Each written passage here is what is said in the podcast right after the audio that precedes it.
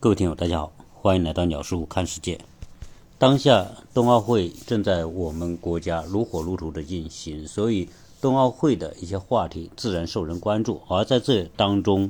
最受人关注的莫过于中国运动员谷爱凌，因为她刚刚在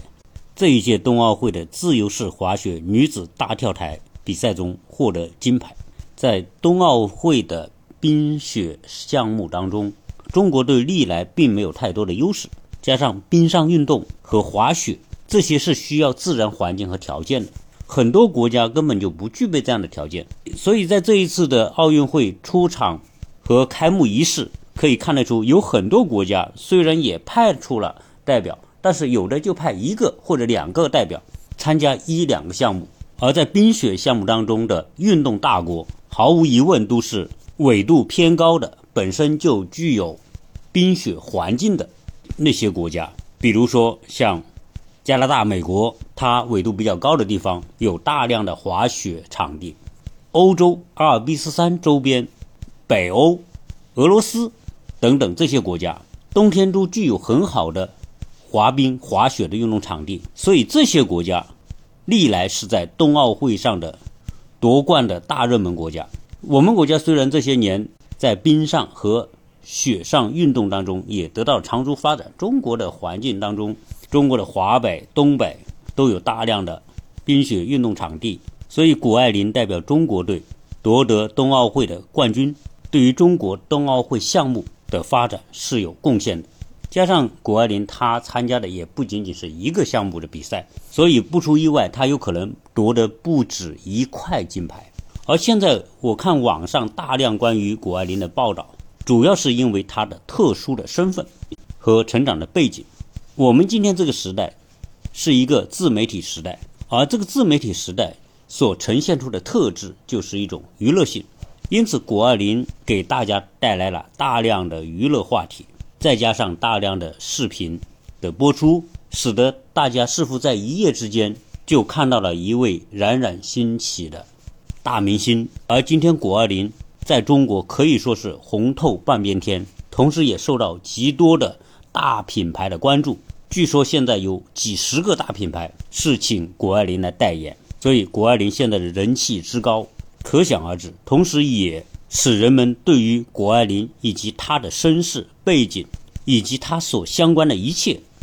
都产生了极大的好奇。那今天这一期节目，我也跟大家来聊一聊关于谷爱凌的话题。但我主要并不是说要聊谷爱凌自身的这些有趣的事情，更多的是想通过谷爱凌在二零一九年放弃美国国籍，申请加入中国国籍这件事情，借着这一次的冬奥会，变成了一个带有标志性的话题。现在网上有大量关于谷爱凌的身世的一些报道。二零二三年的九月三日，谷爱凌出生在美国加利福尼亚。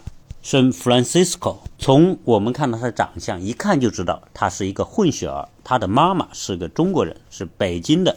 他的爸爸是个白人。由于他的妈妈是一个滑雪爱好者，也当过滑雪的教练，受他妈妈的影响，谷爱凌从小就参加了一些冰雪运动项目。三岁的时候就参加滑雪，七岁就参加了当地的一些俱乐部的运动队。大家会说，加州。本来是一个干旱、高温、少雨的沙漠天气，哪里会有滑雪的场地呢？其实，如果对美洲的地理有了解，或者去过美国、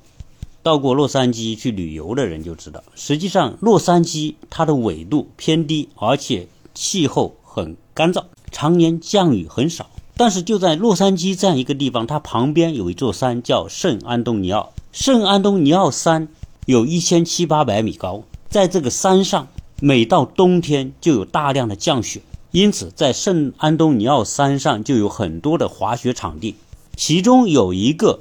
度假胜地叫大号湖，很多住在洛杉矶的人都会去大号湖度假，因为这个大号湖是离洛杉矶最近的一个夏天可以避暑、冬天可以滑雪的度假胜地。这个谷爱凌在七岁的时候就参加了大号湖。滑雪俱乐部代表他们的俱乐部参加各种比赛。到九岁的时候，他就获得了全美国少儿组的滑雪比赛的冠军。他参加了美国大大小小的各种各样的滑雪比赛，获得了四五十面的金牌。可见，谷爱凌是一个雪上运动的天才，加上传自于他妈妈的运动基因。除了参加美国的比赛，他还参加很多国际的比赛，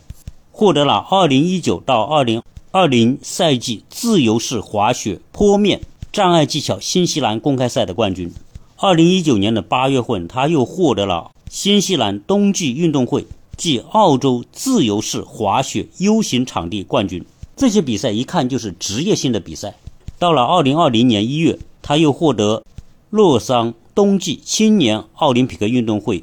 滑雪 U 型池自由式滑雪大跳台冠军，自由式滑雪女子坡面障碍技巧亚军。其实由于她参加的比赛很多，在这里呢也就不做一一介绍。在2020年，谷爱凌荣登福布斯中国三十岁以下精英榜。在2020年12月14日，谷爱凌被斯坦福大学录取。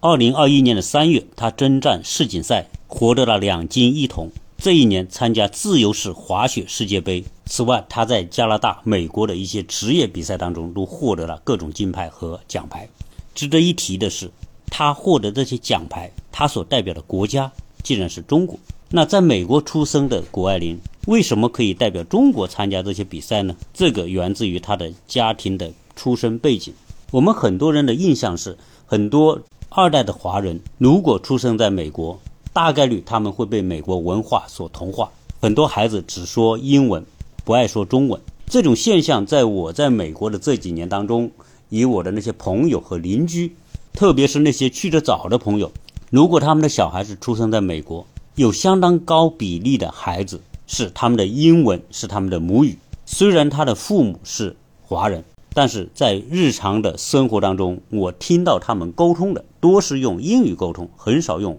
中文沟通，以至于说有很多家庭的华人二代孩子基本上就不怎么会用中文，连中文说话都说不好。有时候你跟他说中文说快了，他还听不懂，那更别说要他们读中文或者写中文。这个在我过往的节目当中谈到好多这种相关的话题，而且这些在美国出生的孩子，由于语言上的障碍，他们对中国文化、历史。和相关的生活方式的了解，那更是少之又少。这些人基本上被称为是属于香蕉人，就是外表上看起来跟华人、跟中国人没什么区别，但是他在语言、潜意识、思维、观念和习惯上，他又是一个地道的美国人。他们对中国的了解也很有限。那谷爱凌作为一个在美国出生的，而且。他的父亲是一个老外，仅仅他的妈妈是中国人。那他的影响更多的是来自于他的母亲。他的母亲叫古燕，现在在网上可以搜得到，是中国北京人，毕业于北京大学。在中国来说，毕业于北京大学的人，那一定都是学霸。所以他妈妈从小对他的教育，对于中文、中国文化和传统，他是特别的重视。谷爱凌自己说，她从小就觉得她是一个中国人。虽然她从外表上看，她一看就是混血儿。混血儿里面分很多类型，但是这个就取决于爸爸或者是妈妈的基因。在我所处的那个环境，也有很多中西结合的家庭，有的是妈妈是华人，爸爸是白人，他们的孩子有的你很难一眼就看出他是不是混血儿。因为我个人的观察，我觉得。黄种人的基因从某个程度来说比白人是要强一点，所以当黄种人和白人生出的孩子，从外表特征上来说，会更倾向于是黄种人的特征。有时候，如果我们看到一个孩子，他不介绍他的爸爸或者妈妈的话，你就以为他就是纯种的华人。但是当他介绍说他的爸爸是个白人的时候，你才会隐约从他的。脸型外观上感觉到他有一点点白人的那种特征，同时你要去看，如果一个在美国一个黑人和一个白人结婚，那生出的孩子，他大概率的外表特征会呈现出黑人的特征，这说明黑人的基因比白人是要强大的。当然最典型的代表在美国的政坛，奥巴马是典型的。他的妈妈是白人，他的爸爸是黑人。然后奥巴马那个特征更倾向于多黑人一点。在美国，另外一个著名的政治人物就是去年才去世的前国务卿鲍威尔，他也是混血，但是他的特征里面偏黑人的特征也是多一些。我我曾经住在洛杉矶的时候，我就看到过一个邻居的孩子，因为他的爸爸是黑人，他妈妈是白人，然后我看这个孩子特征也是偏黑人会多一点，这个说明黑人的遗传基因是强大的。而相比之下，白人的遗传基因是最弱的。而从我们现在所看到的这些视频来看，谷爱凌的外表感觉上会偏白人多一点点。从她的脸型、眼睛、鼻子和牙齿，大概吧，就是百分之六十的白人的脸型特征。从现在来看呢，在网上关于他爸爸的相关信息特别少，主要是关于他妈妈。他外婆，那从这种信息来推测的话，那谷爱凌大概率是在单亲的环境当中长大，这个就一点都不奇怪了。在去到美国的这些华人女性，她是有机会可能跟当地的白人结婚，但是这种跨种族的婚姻是会遇到很大的挑战的，因为不同的文化观念、习惯的矛盾和冲突，要在一起很好的生活，这是对人性的一个特别大的考验。从在美国的很多这种跨种族婚姻，各种各样的矛盾，而在美国本身结婚和离婚就是一件很自由的事情。但是由于现在网上没有一个正式的信息来澄清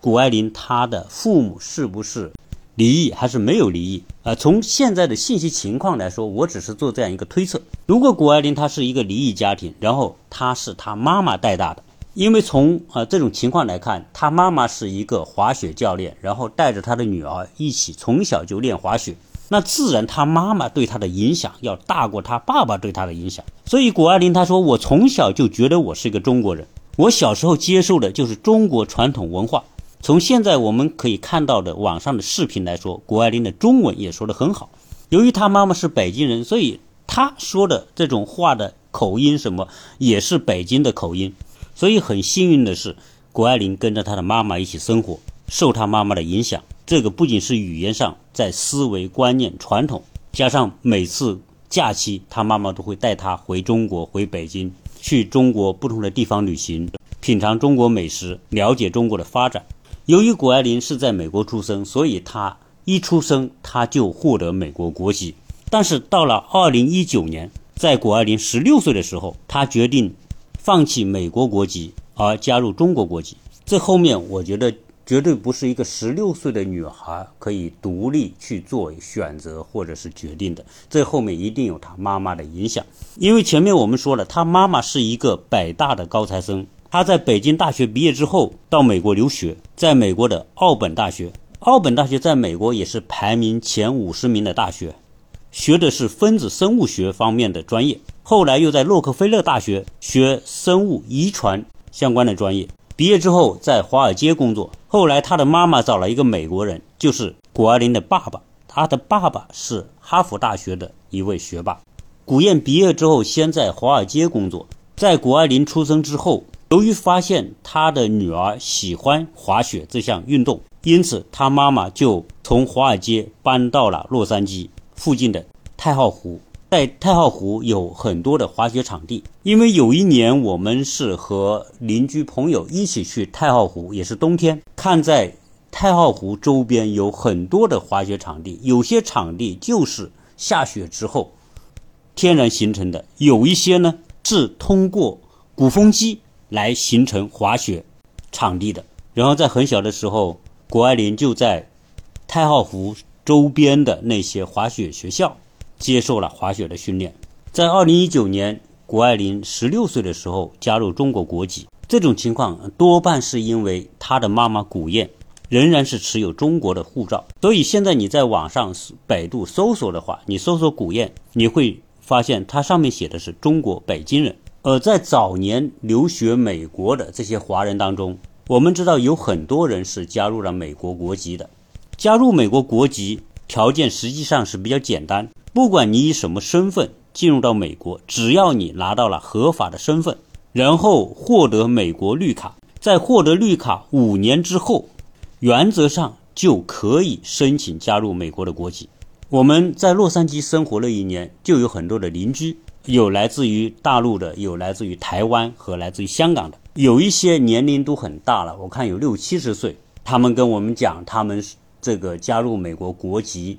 要经过一个考试，考试完了之后通过了，那就可以加入美国国籍。加入美国国籍还有一个宣誓。在九十年代和两千年左右，很多通过留学移民美国的，有相当一部分的来自中国的留学生，后来是加入了美国国籍。那自然他们的小孩嘛，都是美国国籍。而现在由于疫情的情况，那些加入了美国国籍的那些朋友，现在要回国就变得很不容易，因为他拿的是美国护照，意味着他是美国人。那你作为美国人，现在疫情作为非常和特殊时期，那就不能进入中国。当然，加入美国国籍是一个自愿的行为。有很多人说啊，我虽然在美国生活了二十年，我拿的是美国的绿卡，但我还是持有中华人民共和国的护照。那这种情况说明什么？说明虽然他在美国二十年，他是以美国居民的身份在美国生活，他持有的还是中国的护照，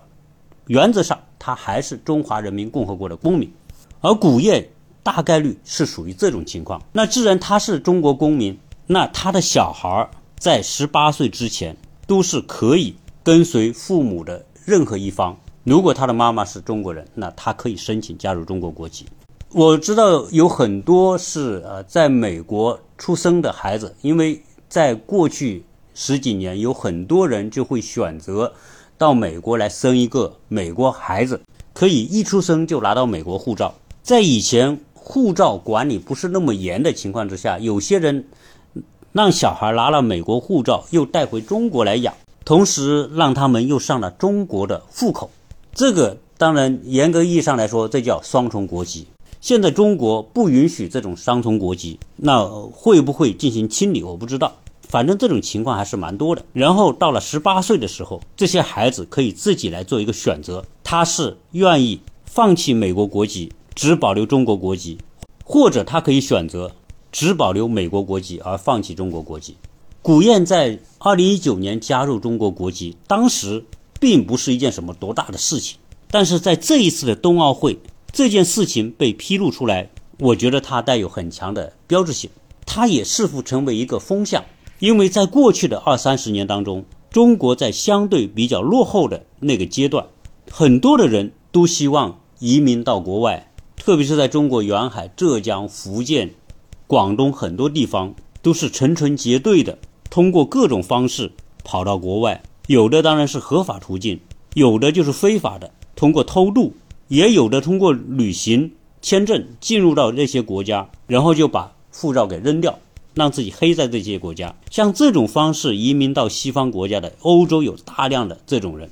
美国、加拿大也有，包括澳洲。但是随着中国的发展，中国和西方的差距越来越小。加上这几年中美关系以及贸易战和疫情的影响，这些对于中国人在过往的移民的观念和想法会带来重大的改变。而像谷爱凌这种宣布放弃美国国籍加入中国国籍，而我相信作为谷爱凌的妈妈，一定是有经过认真思考和权衡的。当然，我觉得她这个选择毫无问题，而且每个人都有这样选择的权利。只能是说，我觉得她的妈妈。是一个对于当下和未来有一个清晰的分析和判断，可能在中国发展会给谷爱凌带来更多的机会。我想借由这一次的冬奥会，对于谷爱凌代表中国参加奥运会以及她改变国籍这件事情，应该会对在美国和在海外的很多华人父母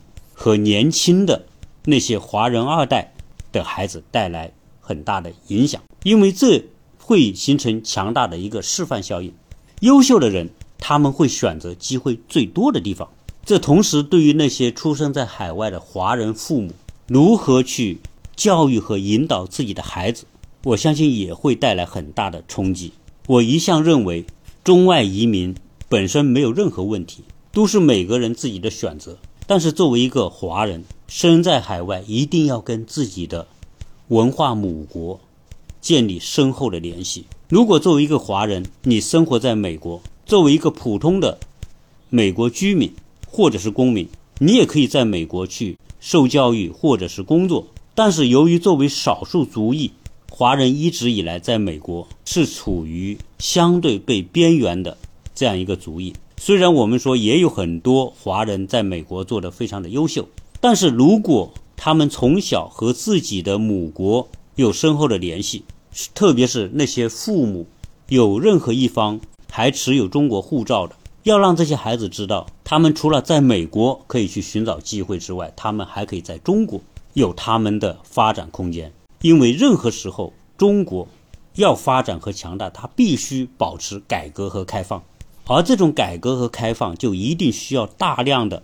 懂得中国和外国文化和语言的这种沟通性的人才。如果在海外的那些父母能让自己的孩子对中文、对中国文化传统和国情有一定的了解，特别是在文化认同上能够相信。自己有华人的血统，有中国的文化背景，那他们就会有机会变成通往两个世界的国际性的人才。那从这个角度来说，他们所获得的机会可能会比一个纯粹的美国人获得的机会要多得多。所以，跨语言、跨种族、跨文化，当你换一个角度来说，你就是一种巨大的优势。当今这个世界越来越一体化，不管是从经济的，政治的、市场的、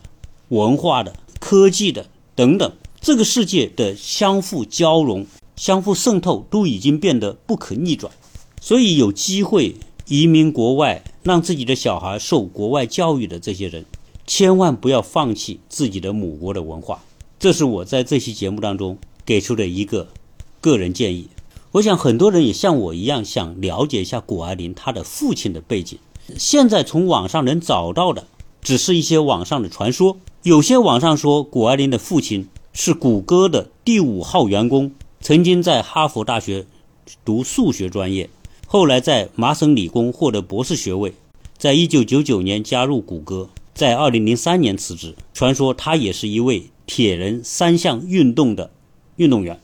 这个人的名字叫 Len Sandney。那网上这种消息一传之后，结果在二月九号。二月八号，谷爱凌获得冠军。二月九号呢，这个被网传为谷爱凌生父的人，就在自己社交网站上澄清，说他自己并不是谷爱凌的爸爸，也不是什么生物学父亲。所谓生物学父亲，就是他妈妈可能只是跟谷爱凌的爸爸生了谷爱凌，而他们并没有结婚。这个人的澄清是说，他只是和谷爱凌的妈妈曾经交往、恋爱过。他们曾经有几年的约会。他说他认识谷爱凌已经很多年，我为他在雪场内外所取得的成就感到非常的自豪。他说他是在谷爱凌出生后的某个时间才认识谷燕的。同时，在这个 Ren Sandley 的个人的 Facebook 头像上面，曾经还有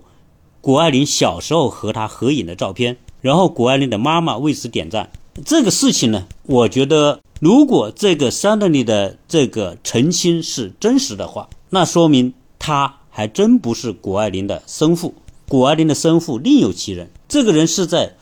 谷燕生了谷爱凌之后，和谷爱凌的生父就分手了，然后谷燕就跟这个人 Sandy 有过一段恋爱。而且从谷爱凌和这个人 Sandley 的照片合影可以看得出来，这个人和谷燕。呃，约会可能还有蛮多年的，只是可能他们也没有最后结婚走在一起。而谷爱凌获得冠军，这面金牌啊，对于中国来说意义很大，因为这是中国队在冬奥会自由式滑雪大跳台这种欧美人垄断的项目当中所获得的第一面金牌，加上他改变国籍，代表中国出征奥运会，美国的媒体对此有很多的评价。结果在赛后的新闻发布会上，有国外的记者就对谷爱凌提出了这样的问题，就是说你如何看待美国的这各种社交媒体对他的这种批评？因为我们在网上可以看到这些批评，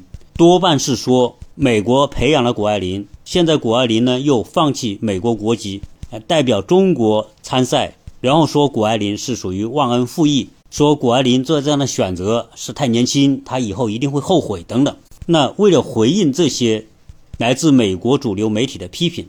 谷爱凌就借由一位英国记者的提问，做出了回应。我们看看谷爱凌的回应，她作为一个十八岁的女孩，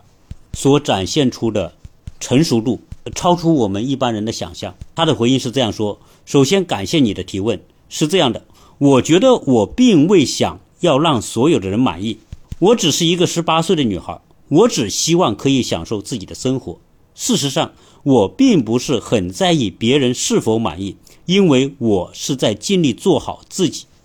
我也在享受整个过程。我用我的声音在与我相关的领域带来尽可能多的积极的改变。他说：“我知道我的心地是善良的，我也知道我做的每一个决定是基于共同利益。我觉得。”会带来更大的好处。如果有人不相信这就是我的初衷，那这只能说明他们可能没有足够的同理心去理解别人的善意，因为他们和我有不同的价值观。他接着说：“所以我不打算浪费时间在没有受过足够教育的人身上，他们可能也永远不会体验到我有幸每天感受到的喜悦、感激和爱。”如果有人不相信我或者不喜欢我，那么那是他们的损失，他们也成不了奥运冠军。从谷爱凌的回应可以看得出，她是非常典型的美国式的方式来回答美国主流媒体对她的批评，而且也展示了新生代年轻人所拥有的独立思考和那种骨子里的自信。在这次记者招待会上，记者还有问到他如何看待自己的国籍问题。我觉得谷爱凌的回应也非常的成熟。他说：“我非常的感谢美国以及美国队，因为他们一直都非常支持我。同时，我也非常感谢中国和中国队，因为我在这边也得到了非常多的支持和帮助。我觉得体育可以团结所有的人，体育不需要和国籍挂钩。我们所有人参与这样的活动，是为了希望可以不断的去拓展人类的极限。”在谷爱凌改变国籍，决定代表中国参加冬奥会的时候，他发了一个帖子。我觉得可以从另外一个角度去理解他和他的妈妈为什么决定谷爱凌要改变国籍。他在这个帖子里面这么讲：“他说，我决定代表中国参加即将到来的2022年冬奥会，这对于我来说是一个非常艰难的决定。”我非常感谢美国滑雪协会以及中国滑雪协会对我实现梦想和远见及信念的支持。我为我的传统感到自豪，同样为我的美国成长经历感到自豪。在2022年北京冬奥会期间，在我母亲出生的地方，我有机会帮助激励数百万的年轻人，这是一个千载难逢的机会，可以帮助推广我热爱的这项运动。我希望通过滑雪来团结人们，增进共识，在国家之间建立交流并建立友谊。如果我能够帮助激励一个年轻女孩打破界限，我的愿望就实现了。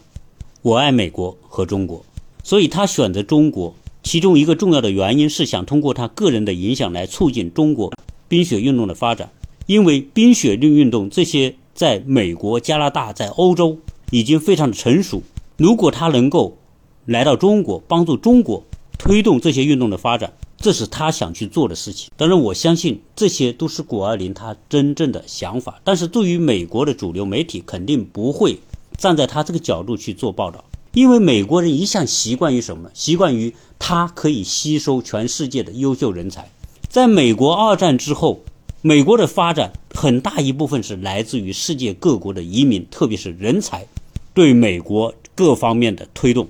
二战之后，美国借着它在全世界的相对优势，将在战争当中被打残的那些欧洲国家、亚洲国家的大量的人才吸引到美国。所以，人才红利是二战之后美国习惯性所享用的。今天突然看到有美国的优秀人才，特别是这么年轻的，像谷爱凌这样十几岁，对于当下新生代的年轻人，他的这种逆向的行为。是不是从另外一个角度折射了美国的发展已经过了它的最鼎盛的时期？我们一直说美国正在走向衰退，走向衰退，我们可以从很多的数据来证明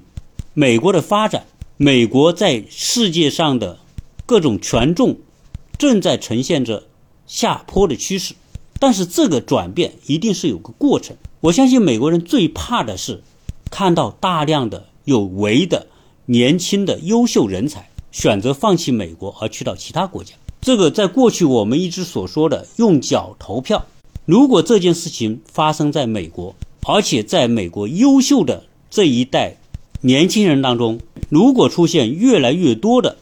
放弃美国国籍而去到像中国这样的国家。这对美国是最致命的，所以我们在过去谈到华为问题的时候，我们特别欣赏华为所做的，就是花重金吸纳全世界最优秀的科技人才，包括天才少年来到中国，助力中国的发展。那这种这些人来到中国的一个重要的前提，就是中国本身具备这样的吸引力，就像当初美国具有那样的吸引力一样。那今天我们似乎可以看到，这种风向和苗头正在发生变化。随着中国进一步的改革和开放，中国和西方国家的差距越来越小。而关键是在中国，它有比西方国家有比美国更多的社会的可塑性和机会的时候，一旦中国相应的政策再变得更加开放一点，现在网传有很多啊，未来中国可能会开通中国绿卡。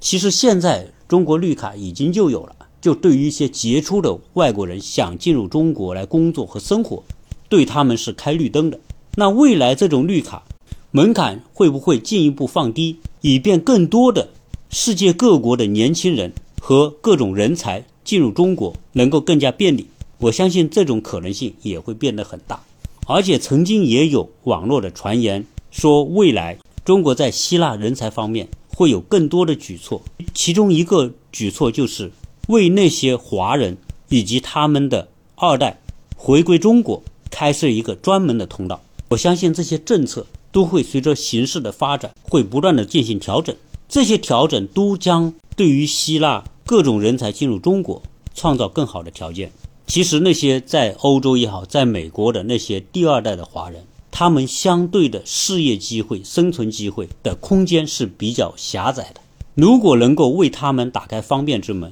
因为很多的这些二代的华人，他们一出生拿的就是国外的国籍。你现在如果能够开放这些人回归中国，那我相信数以百万计的那些华人和他们的下一代可能会选择回到中国。这对于中国本身的发展一定是有百利而无一害的。我们今天谈中国这个国家要变得自信，最重要的是民众对自己国家未来发展前景有信心，而这种信心就会构成一个国家长期发展的动力，也是一个国家的国运的根本所在。好，这一期就跟大家聊这么多，希望更多的听友关注我的节目，也希望大家加微和杰世家的拼音。谢谢大家收听。